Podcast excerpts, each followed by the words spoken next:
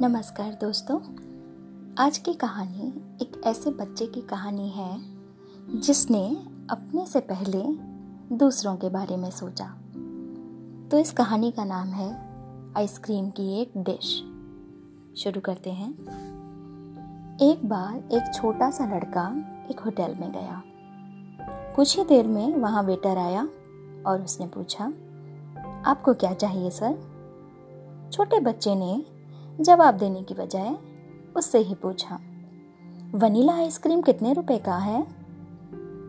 उस वेटर ने जवाब दिया, सर, सिर्फ़ पचास रुपए का। यह सुनकर उस छोटे बच्चे ने अपने जेब में हाथ डालकर कुछ निकाला और उसका हिसाब किया। उसने फिर दोबारा पूछा कि ऑरेंज फ्लेवर आइसक्रीम कितने की है? वेटर ने दोबारा से जवाब दिया और कहा, पैंतीस रुपए की, सर. यह सुनने के बाद उस लड़के ने कहा कि आप मेरे लिए एक ऑरेंज फ्लेवर आइसक्रीम ले आइए।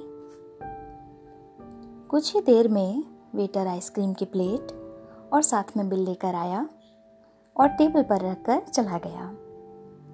उस लड़के ने उस आइसक्रीम को खाने के बाद बिल दिया और वहाँ से बाहर चला गया। जब वेटर प्लेट उठाने वापस आया तो वह यह देखकर दंग रह गया कि उस लड़के ने आइसक्रीम की प्लेट के बगल में ही उसके लिए पंद्रह रुपए की टिप छोड़ी हुई थी। इस कहानी से हमें यह सीखने के लिए मिलता है कि उस लड़के के पास पचास रुपए होने पर भी उसने वेटर की टिप के बारे में सोचा। वह चाहता तो अपना फेवरेट वनीला आइसक्रीम फ्लेवर खा सकता था। लेकिन उसने उस चीज़ की परवाह ना करते हुए उस वेटर के बारे में सोचा, जिसको टिप के तौर पर पंद्रह रुपये मिलने वाले थे। हमारी ज़िंदगी भी कुछ ऐसी ही है। हमें बहुत सारी चीज़ों को साथ लेकर चलना पड़ता है।